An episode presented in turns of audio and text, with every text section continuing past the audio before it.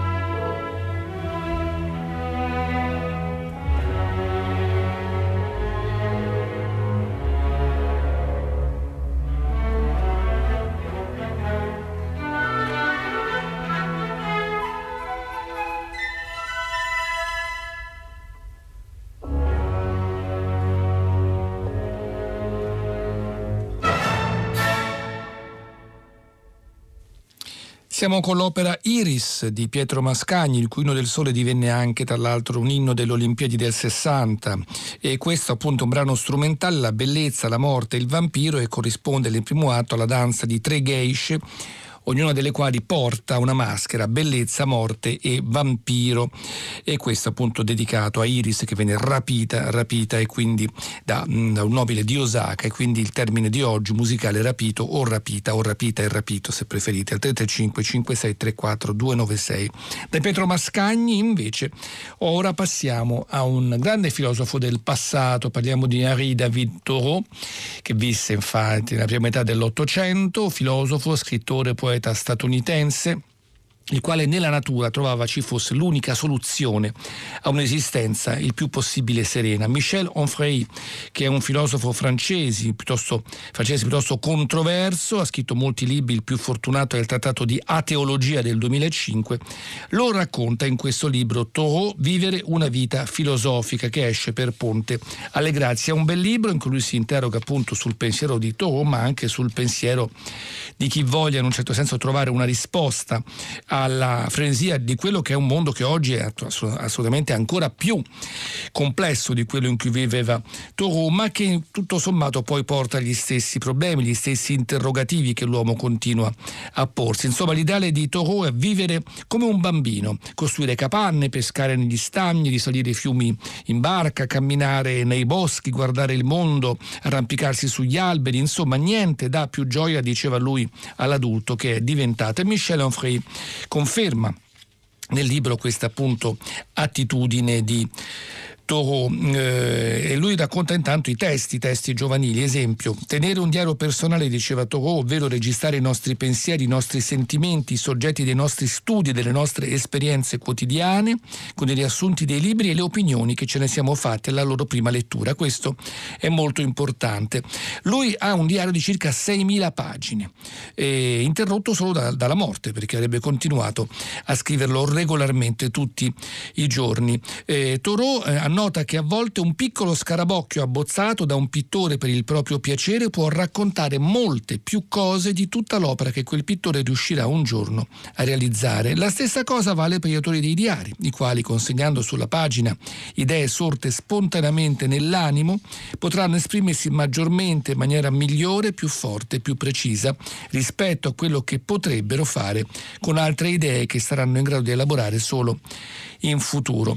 Insomma, questi 15 volumi che raccolgono le quasi 7000 pagine di Thoreau, redatte tra l'837 e l'861, quindi sei mesi prima di morire, ci insegnano, come dice Onfray, che Thoreau era un filosofo romantico quelle pagine ci raccontano la storia di un uomo che per 25 anni decide di voltare le spalle all'Oriente, cioè all'Europa, e di puntare invece all'Occidente, sui territori sconosciuti e vergini abitati dagli indiani, un interesse che verrà mai meno. Lo diceva infatti mi interessa molto più una, una punta di, di freccia raccolta sul terreno da un indiano che un libro di Cartesio, una manciata di frasi di Hegel. Era ovviamente un provocatore che seguiva anche le teorie di Walt Waldo Emerson, suo grande amico, ma che sviluppò appunto tutta una sua tematica della vita che cercò anche di mettere ovviamente in pratica. Allora ecco una natura che in un certo senso è rassicurante ed è raccontata da Goethe eh, però trasfigurato dalla penna e dall'arte di Franz Schubert. Siamo infatti con questo eh, Ganimede, Ganimede, l'opera 19, numero 3, è un, un lead, l'opera 544, l'aquila di mh, mm, Giove ha rapito eh, Ganimede, mh, mm, Ganimede continua a dire Ganimede verso l'Olimpo. E praticamente Schubert mh, mm, crea un piccolo madrigale all'antica con una serie di variazioni e racconta proprio il, così, il perdersi con, nella natura in una sorta di comunione con il creato. La ascoltiamo da Jan Gaetani, mezzo soprano, con Gilbert Kallisch al pianoforte.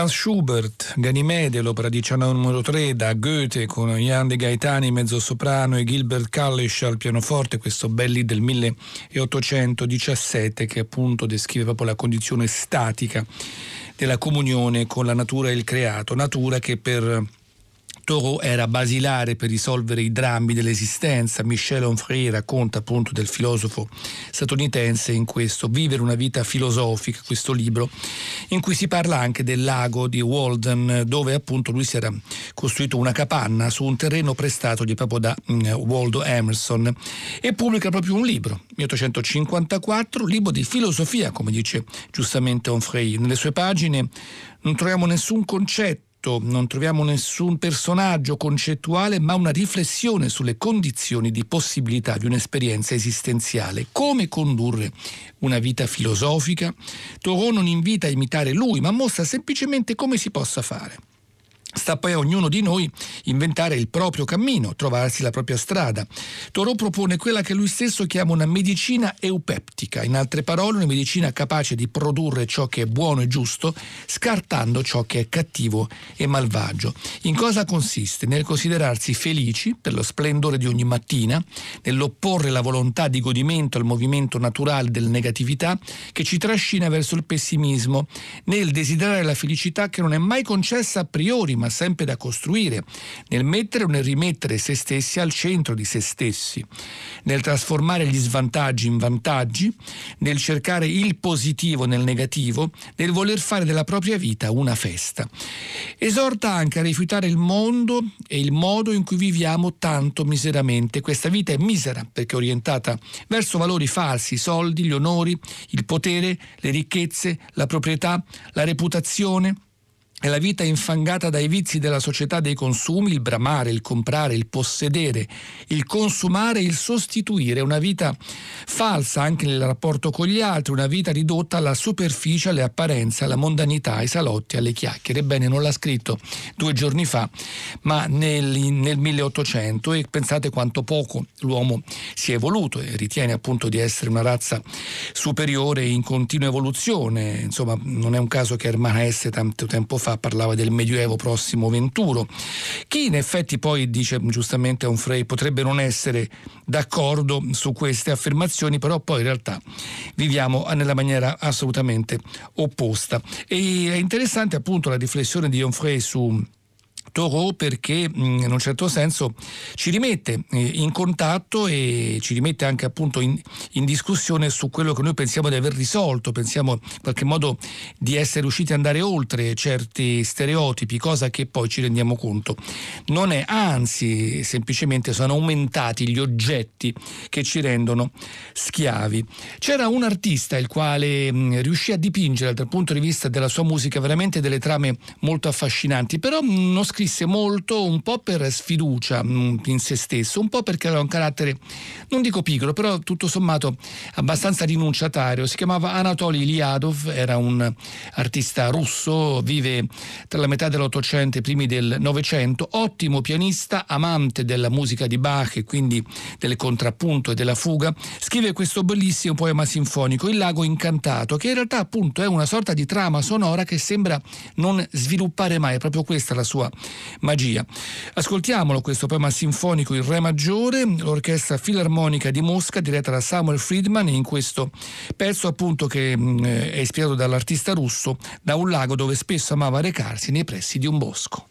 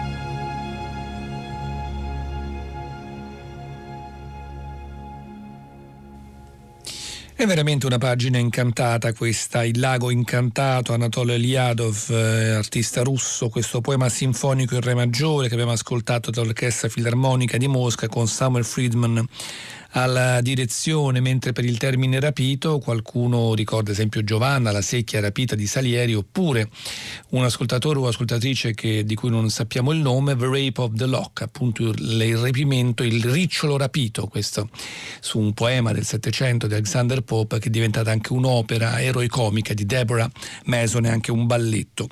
Ed eccoci con il libro di... Eh, Michel Onfray, dedicato a Thoreau, Vivere una vita filosofica che esce per Ponte alle Grazie, in cui appunto Onfray ripercorre un po' il cammino mh, mm, filosofico di Thoreau che diceva dobbiamo semplificare le nostre attività, se siamo presi dalla tristezza, dalla malinconia, dalla noia, dalla preoccupazione, dall'angoscia, è perché viviamo male. Dobbiamo lavorare per produrre quello che ci serve, nient'altro. In questo modo riusciremo a invertire l'ordine delle cose, lavoreremo il settimo giorno per rispondere sposarci gli altri sei. Dobbiamo occupare il nostro tempo in maniera diversa. Camminare per quattro ore al giorno e meditare in mezzo alla natura. Lui dice dobbiamo semplificare anche il luogo in cui abitiamo, abitare significa proteggersi dalle intemperie, basta, non c'è alcun bisogno di case stravaganti, troppo grandi e troppo costose, case per cui ci indebitiamo a vita, oppure eh, anche il modo in cui ci vestiamo, dobbiamo semplicemente mantenere intatta la forza vitale quindi vestiti semplici, funzionali, utili, resistenti, poco costosi. Dobbiamo rammendare e riparare. Seguendo la moda non facciamo altro che trasformarci in appendiabiti, così diceva Toro e ce lo riconferma appunto Michel Afray in questo, in questo libro. Torniamo a rapimenti, in questo caso Sarastro, cattivissimo, che rapisce Pamina e qui siamo con un'opera meravigliosa di Mozart, il di Zauberflöte, il flauto magico e di Zauberflöte è un'opera appunto che Mozart scrive poco prima di morire, infatti nel 791, e che andò in scena al Theater auf der Wieden.